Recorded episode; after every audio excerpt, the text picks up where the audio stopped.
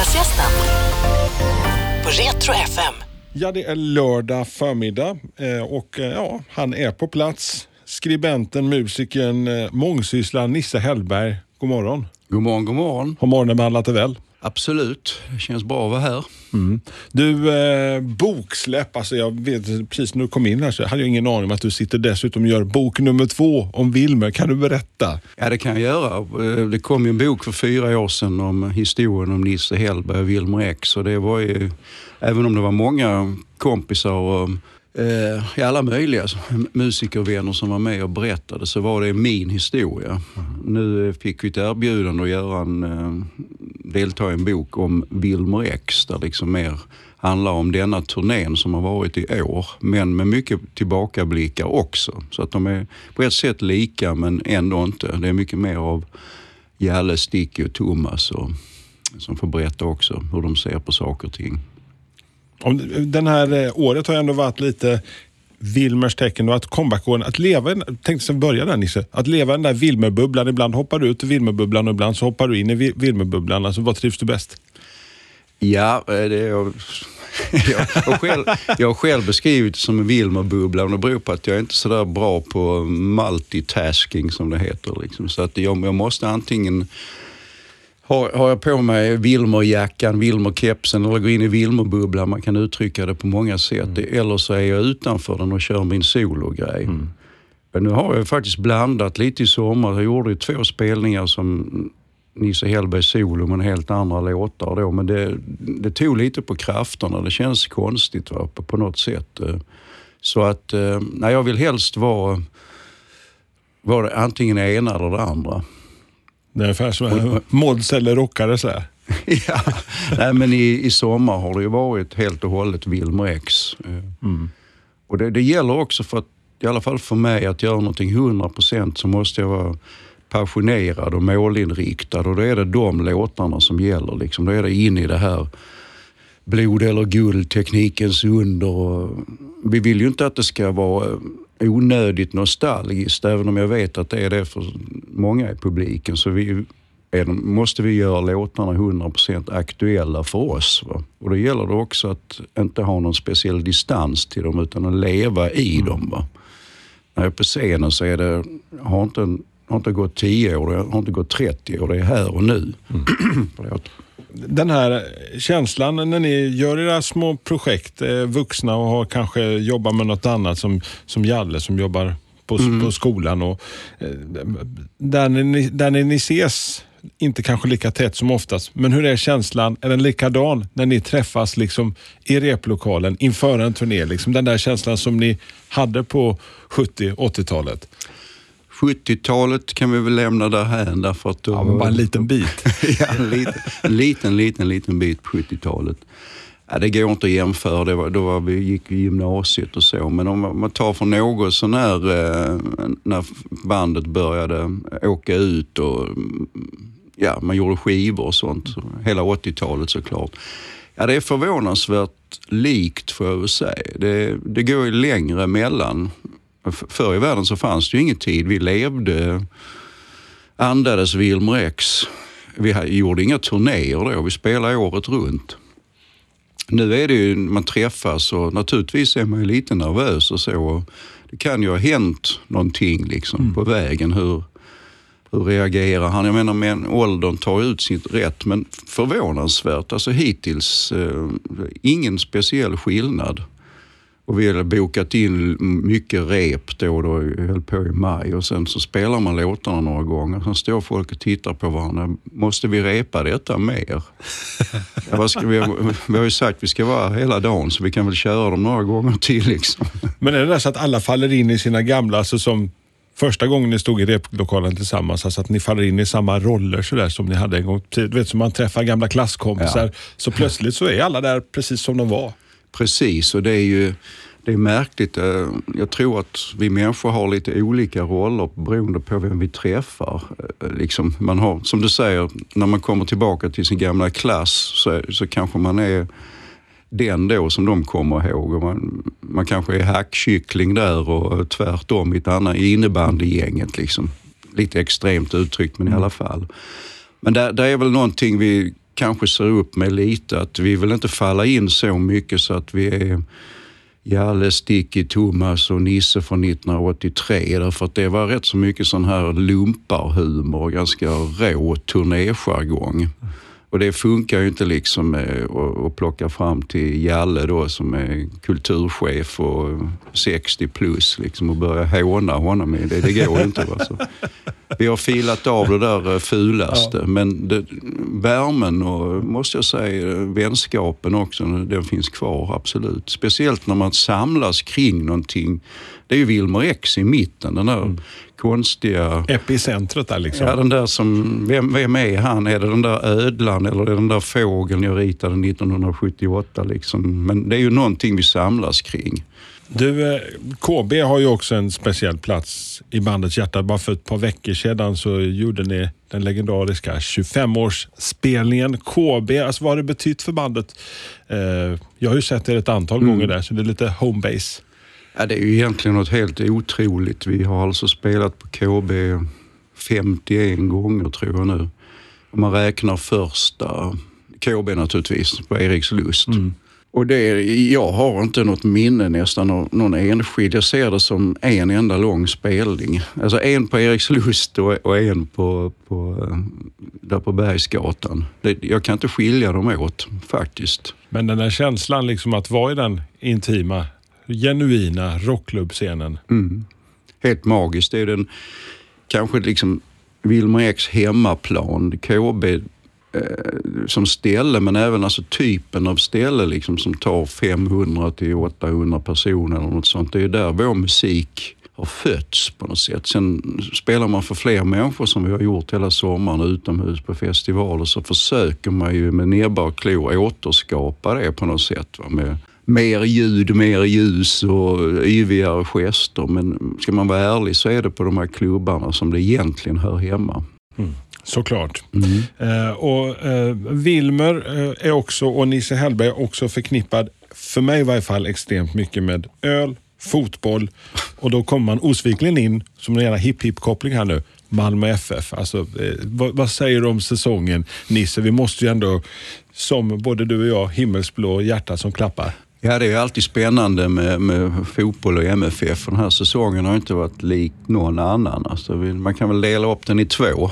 Mm. Om man ska uttrycka sig milt. En stor besvikelse och sen en fantastiskt bra säsong med Rössler då som tränare, som fick en oerhörd effekt. Och jag tror mycket på honom. Sen var det nog andra grejer som spelade in också, att den här förändringen skedde. Den där känslan, hur var ditt humör? Jag kan bara säga att mitt humör gick lite verkligen upp och ner under hela vårsäsongen. Framförallt den där kuppajäveln som vi äntligen skulle bärga och sen blev förnedrade och smiskade på skinkaballarna uppe i den kungliga huvudstaden. Ja, just då så var det ju så neråt, så där kändes det nästan som om det var en bergsäker förlust, tyvärr. Ja. För allting pekade neråt och så är det ju med idrott på något sätt, det är konstigt.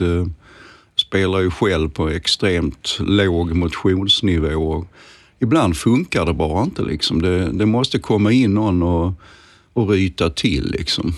Det verkar faktiskt vara så elitidrott väldigt mycket, det här klyschor som äga omklädningsrummet och sånt, och de aspekterna ser ju inte vi fans, va? Och därför att de ansvariga svarar aldrig på sånt riktigt, för när det har gått 5 år då kan man få reda på vad som gick fel i omklädningsrummet liksom. Men än så länge vet vi inte riktigt vad som var snett med MFF där i våras. Men det är för historieböckerna känns det lite. Ja. Man vill inte veta, nu gick det som det gick, vi kan inte påverka.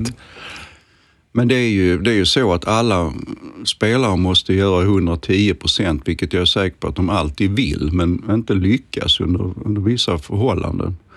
Och kanske en sån här person utifrån då, liksom som Ove, kan få fram det där, va? Det är inte den första tränarbytet som har gett effekt. Det brukar göra det faktiskt, även om det inte alltid är långvarigt så. Är du en av staketrävarna? Så jag brukar försöka, när andan faller på, det finns tid mitt på dagen, så är det rätt mysigt och det är så här folkligt att stå där tillsammans med gubbarna och kolla lite granna och analysera. Nej, det har jag faktiskt aldrig gjort. Jag ägnar väldigt mycket tid åt MFF, inte minst tankemässigt, och ser alla matcher jag har möjlighet att se.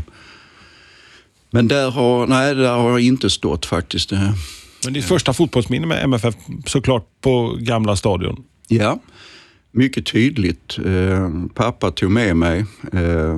Det var någon slags sån här sommarmatch. Jag tror inte tipscupen hade kommit igång, utan det var nog en vänskapsmatch. Och Malmö FF mötte Aston Villa. Bara det lät ju exotiskt. Och jag tog så intryck av den här upplevelsen. Jag var sällan ute. Mina föräldrar tog inte med mig på mycket grejer. Så att det här blev jättestort för mig. Så att jag blev stor MFF-fan efter det. Jag hade nog varit innan, men jag menar på riktigt att jag ville gå och se. Jag tjatade på pappa, men han kunde ju inte alltid. Så att vi såg stormatcher då, Öster till exempel, kommer jag ihåg, 68.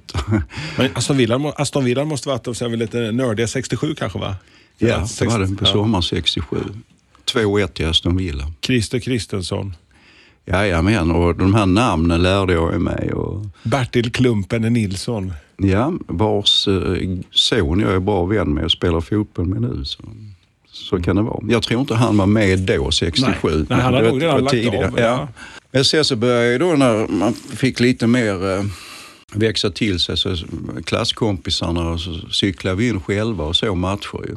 Mm. Och på den vägen är det. Jag har tappat det i vissa perioder faktiskt som jag inte riktigt kan förklara. Men det värsta är att jag missar den här Europacups-äventyret. Jag tror det var för mycket Wilmer Ekstad som snurrade till det då. För några år så tappade jag ju fotbollsintresset där. Och sen har det varit så ett par gånger till, men generellt sett så har jag varit stor i MFF och gått på matcherna i hela mitt liv. Så att, och du är alltid en del i halvlek, så är ju alltid en doft av läder. Den finns ju med där i inramningen på något sätt. Precis, det är roligt. Hur känner du när du sitter där i halvlek liksom och undrar hur dels hur du ska gå i matchen och sen den här ingen himmel är så blå som din och så kommer den också upp? Ja, jag sliter alltid ut och köper någon läsk eller någonting. Så att jag hör inte den. Jag hör den ibland. Spelar den innan också ibland tror jag. Nej, det känns ju jättekul. Och, den har blivit något slags låt som handlar om MFF. Men egentligen skrevs det ju till den här Blådårar 2. De ville ha en låt som skulle fiktivt strömma ut ur högtalarna på en bortamatch. Jag tror det är där man hör den. Så att låten är egentligen mer skriven om fotboll i allmänhet. Därför att det skulle liksom inte vara realistiskt att det var en MFF-låt som strömmade ut på bortaplan. Nej, men med åren tycker jag att den handlar väldigt mycket om just publiken, stämningen. Inte så mycket hur det ska gå i matchen, men den här känslan när det börjar närma sig match, den är magisk. Men den här känslan, så för mig är den alltid en vårdag, bland de första matcherna vandrar den här kollektiva mysiga stämningen genom pildammarna på väg upp till stadion. Och det bara liksom pirrar och alla, oavsett, alltså den här klasslösa, sköna och så den här en doft av läder, luktar gött ut. Visst är den? Ja, och det är blandat med min känsla också för jag fyller år på våren, i början av april.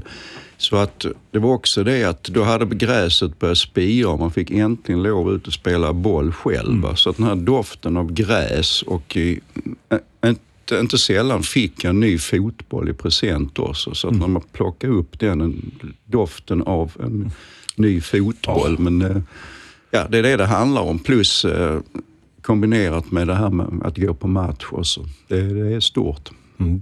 Du, apropå fotbollar, så jag vet inte om du samlar på dem, men jag samlade ju, när jag växte upp så samlade jag på bioaffischer, hängde på bian på söndagen när de plockade bort och skulle byta nästa veckas föreställning, snodde och fyllde hela pojkrummet. Alltså vad samlade du på när du hade inte lika mycket pengar, nu när du är lite vuxnare och har lite mer pengar? Samlar du på någonting, Nisse? Ja. Men du menar nu? Ja, både då och nu. Ja, om vi tar då så var jag ju totalt torsk på det här med samlarbilderna. Filmisar och? Inte filmisar utan VM 70 till exempel. Det albumet har jag komplett fortfarande där hemma. Det var det enda jag fick komplett. Och det var, man kan väl säga att det var ganska tvivelaktiga affärsmetoder de hade. Att sälja liksom någonting till ungarna som de inte visste vad det var. För man såg ju inte bilderna i. Så fick man 5 stycken så hade man allihopa utom en och så bytte man. Men det samlar jag på. Och olika serier då. Det första var någon djurserie då på lågstadiet som...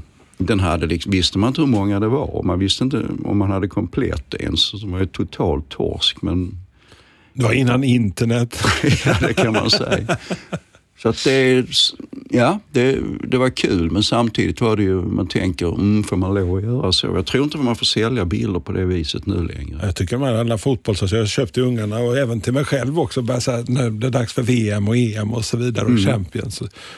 Så blir det ju lite byteshandel där också. Jo. Nej, och det var, jag kommer ihåg, det var ju vissa som var sällsynta. Det var ju ungefär som att ha en 1000-lapp i fickan liksom, om man hade då tapiren eller något sånt där som ingen annan hade, va? Så kunde man... Har du kvar den djursamlingen också? Inte just de bilderna, de har försvunnit tyvärr, men jag har kvar det här VM-albumet. Jag skaffade mig hela tiden idol och hade genast popidoler liksom när syskonen kom hem med Beatles och Stones och så var de idoler. Men sen skaffade jag mig egna och ibland var det fotbollsspelare. Och hela Brasiliens landslag var någon slags idol för mig då 70. Och fortfarande när jag ser de här bilderna rullas ibland då från VM-finalen så känner jag mig flytta tillbaka till pojkrummet och Pelé där framför allt som en fantastisk hjälte. Du, det var ju dåtid, nutid. Samlar du på någonting eller försöker du göra av med grejer? Så jag kan känna så här, försöker ibland så här perioder så här skala av. För man samlar på sig lite mycket mög genom åren. Ja, jag är dålig på just den biten. Hyllorna, det rasar ner grejer. Min fru är ganska irriterad på vissa grejer som jag vägrar göra mig av med. Men jag samlar på skivor. Det gör jag.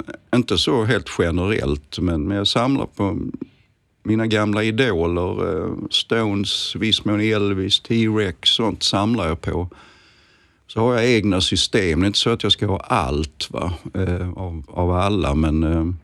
Ja, kan du sortera om dem i så här omgångar så där lite grann, alltså att ha vissa dagar så tänker jag att nu är det bokstavsordning eller är det genreordning du har ställt upp skivorna, eller finns det något system där i Nisses, om det skulle trilla ner, vet du hur du skulle få upp dem igen? Ja, alltså generellt de där skivorna som man bara köpt för de är bra liksom, där man kanske är en av varje artist, de står i strikt bokstavsordning.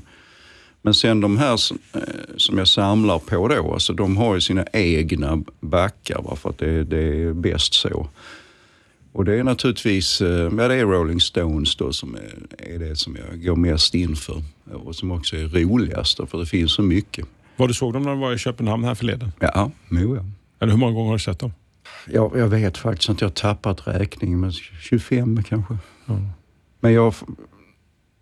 Tyvärr missar jag liksom de när jag, där hade varit en riktig fjäder i hatten och sett dem. 73, 76, 70 räknar jag inte riktigt, det var bara 11 år. Det är den mest magiska baltiska hallen om jag hade varit där då. Oj. Men 76 borde jag kunnat ha sett dem, men det gjorde jag inte. Alltså, kan du se dig själv som rocker i denna scenen? Bill Wyman fyllde ju 80 och lite till här förleden. Liksom, kan du se dig själv och göra den grejen när du har kommit upp i riktigt vuxna år? Ja, just den här generationen som vi pratar om, de här popidolerna som man sa då, men musikerna. John Fogerty, den generationen, Mick Jagger, Paul McCartney, de har ju visat att det går. Det visste man faktiskt inte förr. Jag vet redan liksom på 70-talet så stod det ju liksom, börjar inte Stones bli för gamla nu? Är det verkligen rimligt att spela sån här musik när man närmar sig 30? Ja, men jag kommer ihåg det. Det var så, va? Ja, visst. Och de har verkligen visat, och naturligtvis så får de en viss ekonomisk ersättning för vad de gör, men de har ju visat att det går. Så att där känner inte jag några problem så riktigt. Det gör jag inte. Det är väl frågan om... Ja, Bill Wyman, jag vet inte om han är att räkna med liksom, för att han står mest med fingrar på sin bas. Det är inte så himla krävande. Alltså i de banden han har nu. Det sättet han spelar är ganska lugnt på något sätt. Men att vara frontman, spela gitarr, sjunga varje låt, alltså det klarar man kanske inte när man är 85, jag vet inte. Jag är extremt imponerad av John Fogerty som jag såg i förra sommaren. På Mölleplatsen, ja. Ja, just det. Därför att han gör ju allt det jag gör och är så pass mycket äldre och gör det så pass bra. Alltså han spelar gitarr och sjunger varje låt i 1,5-2 timmar. Mick Jagger har ingen gitarr, men okej, han dansar mycket, va? Men just det här att Fogerty kan ha kvar sin röst och så, det wow. Ja, men det, även om han verkar lite konstig i knoppen så... Det kanske det som det låter bra. Det är det som är priset. Precis, hitta sig själv där på någonstans. Alltså, vad gör dig glad idag, Nisse? Alltså, det ändras ju under åren. Men om du har en toppen dag, någonting som du ska känna att wow, det här vatten. Vad gör dig, går du igång på idag? Ja, det kan ju vara så himla mycket. Det kan, allt från liksom klichésvar till att det går bra för barnen på något sätt till att man... Naturligtvis, att MFF vinner, att jag har lyckats göra en bra låt, att jag och min fru är utomlands, gör ännu en rolig resa tillsammans, vad som helst av livet liksom. Som, precis som alla andra människor. Men det som jag tycker, det är de dagarna när man bara inte har någon anledning att vara speciellt glad, men bara är det ändå. Därför... Vardagen är ju jävligt kul egentligen. Inte alltid, men när den är det och att man känner sig utvilad på gott, och man känner jag vill bara gå ut och titta, allting liksom känns bara roligt. Människor, vad de ser glada ut och liksom, då blir jag glad av att jag är glad liksom. Därför att det finns andra dagar när allting liksom bara känns i moll, va? Man börjar med att titta på nyheterna på datorn liksom, och ännu en idiotisk eller vidrig sak har hänt. Och liksom, det är det andra. Men när det är tvärtom ibland, då känner jag mig... Och då vill jag skriva musik. Och, då kommer din musa lite grann i det läget där. Ja, den kan i och för sig komma också när man är arg. Eller nästan ännu mer då. Men det är svårare att skriva låtar om positiva känslor, tyvärr. Det är något... En doft av läder är ju definitivt en positiv känsla. Den är en av de mest lyckade, ja. Men annars är... Det ligger i i musikens eller konstens natur att när man använder sig mest av den liksom för neråt, alltså melankoliska känslor så, medan, och det här är min egen teori, men om man är glad, va, då kanske man bara vill gå ut på stan och dricka en öl eller någonting. Men jag, som jag sa, så försöker jag ta tillvara den känslan också och försöka förmedla positiva saker liksom. Och kapsla in den lite grann för en liten stund. Men det blir lätt väldigt platt och dåligt när man ska sjunga om att allting bara är så bra och underbar söndag och sådana där gamla låtar liksom. Men om man ger sig tusan på det så kan det gå. Och just en doft av läder gillar jag. Och en annan favorit av mina egna då håller min dörr på glänt, som handlar om en liksom positiv känsla, att liksom försöka se saker på, inte bara se allting i svart, vilket många sysslar med från morgon till kväll. Du, en låt till sist som fortfarande i 2018 betyder mycket för dig, Nisse, som du skulle välja en låt som bara, om jag bara en låt jag fick spela om och om igen tills jag dör. Nu är det inte så enkelt. Men om du får det är inte så enkelt. Liksom, vilken hemsk tanke. Bara ha en enda låt. Autorepeat. Ja, just det. Men som fortfarande betyder något för dig, som du kommer ihåg när du köpte den där vinylen, en 45-varvare. Det finns så himla många låtar som betyder så mycket för mig faktiskt. Jag har nästan allting jag gillade i de här viktiga åren när man är 12, 13 och framåt. Allting det gillar jag fortfarande. Det är mycket sådana artister jag samlar på, som Stones och T-Rex, och sen har det kommit till grejer liksom sånt där. Samlar lite på Elvis. Honom upplevde jag inte när han var som bäst liksom, men jag samlar ändå på Elvis liksom. Men om man ska koka ner det till någonting så måste det väl vara något ändå när man var då 12-13 år. Återkommer jag till det här med Mark Bowland och T-Rex och Get It On. Den är fortfarande... Som jag tycker är ett fullständigt mästerverk när det gäller rock'n'roll. Och man kan inte upprepa det. Han själv kunde inte göra det liksom. Utan det bara hände där och då. Och den tror jag skulle kunna ha non-stop faktiskt. Medan många andra hade mig tröttnat på efter en 7-8 timmar. Men, så, om vi låser in en liten bur och så spelar, så hade du kunnat klara av och hålla ut rätt länge med Geridon. Ja, det hade jag kunnat göra, ja. Härligt, lördagsgäst i Retro FM, Nisse Hellberg. Tack för att du kom. Tack, jättekul att vara här. Lördagsgästen på Retro FM. Nej. Dåliga vibrationer är att gå utan byxor till jobbet. Bra vibrationer är när du inser att mobilen är i bröstfickan. Få bra vibrationer med Vimla. Mobiloperatören med Sveriges nöjdaste kunder enligt SKI.